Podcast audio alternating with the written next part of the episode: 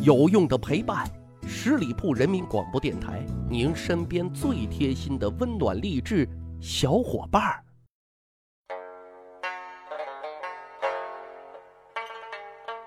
去扒历史，增长见识，密室趣谈，我是大汉。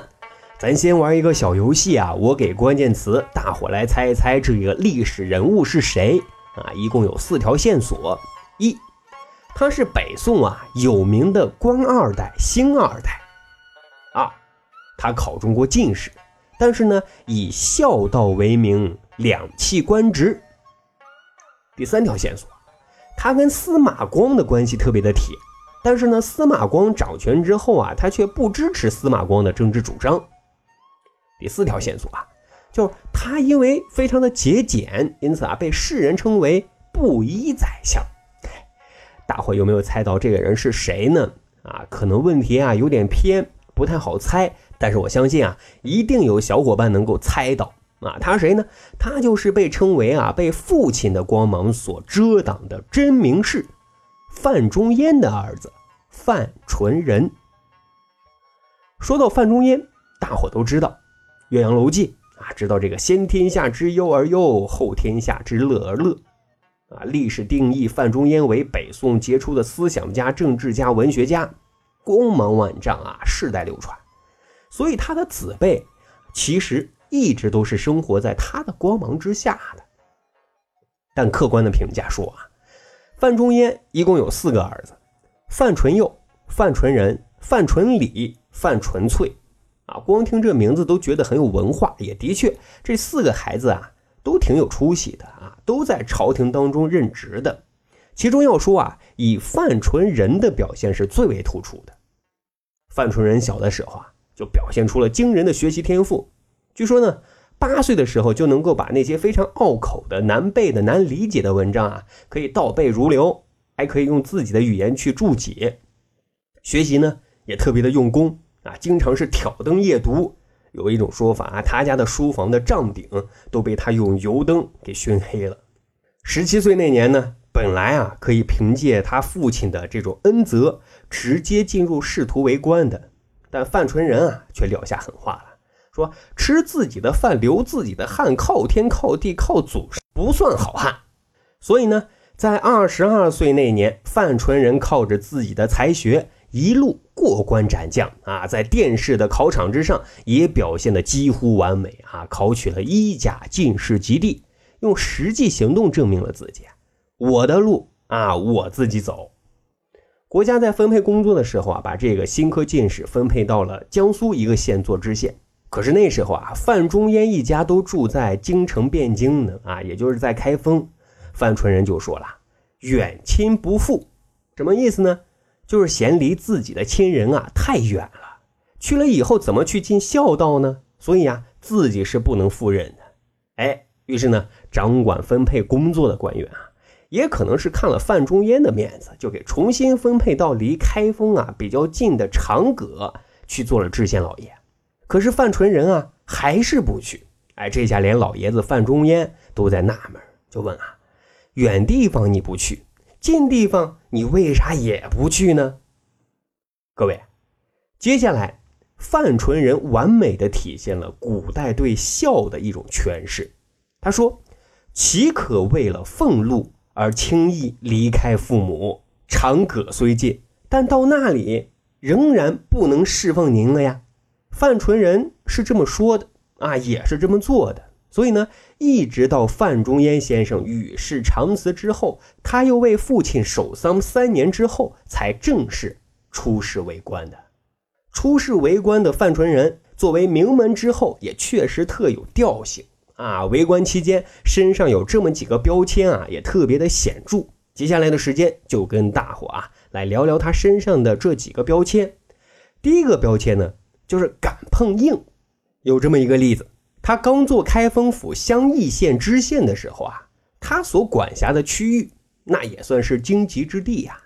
其中有一片是御林军的牧场啊，御林军什么人？皇上的人，所以呢都特飞扬跋扈啊，狐假虎威。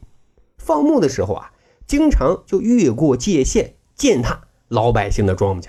啊，老百姓实在是忍无可忍，就只能跑到范纯仁这个父母官这儿来告状了。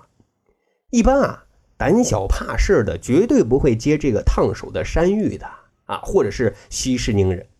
但是范纯仁可不会惯着这帮没有规矩的家伙啊，他直接命人逮捕了带头的侍卫。啊，这还没完，当众啊还处以鞭杖之刑，来了一个以儆效尤。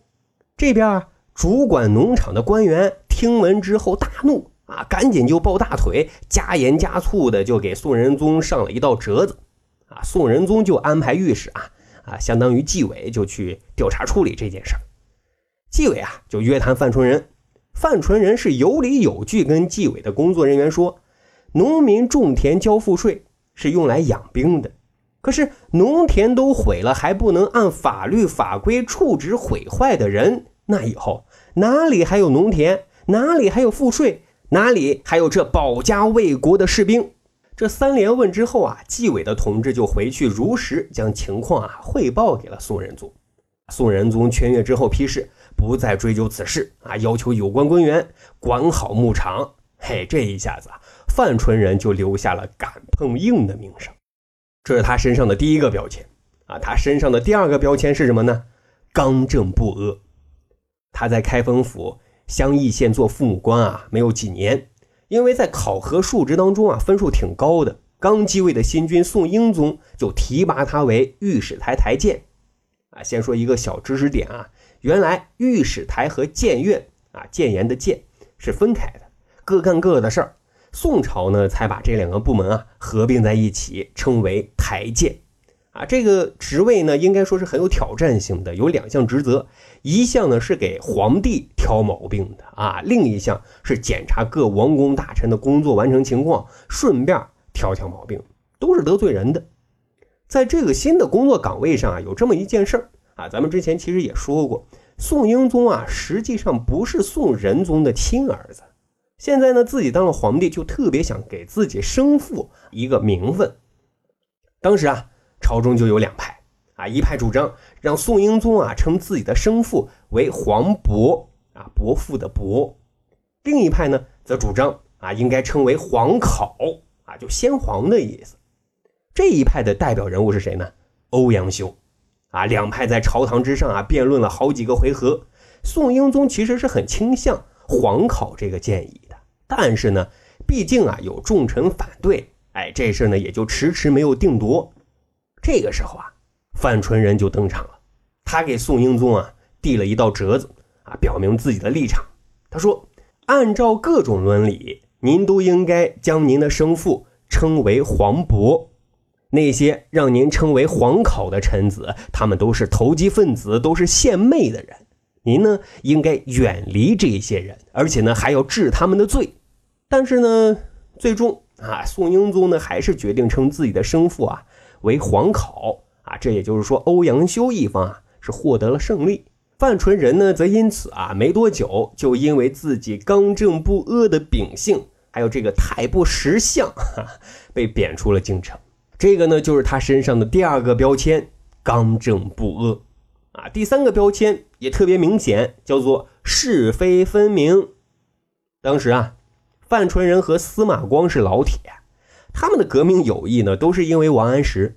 啊，司马光我们都知道，跟王安石是水火不容的。得，王安石当政，你司马光玩泥巴去吧。啊，范纯仁也一样，王安石大刀阔斧的实施改革，他就一个劲儿的啊上奏弹劾，说你王安石变法不结合实际，太着急。惹得王安石也很不高兴，得你也跟着去玩泥巴去吧！啊，这下好了，司马光和范纯仁这哥俩啊，惺惺相惜啊，没事呢就凑在一起喝两杯。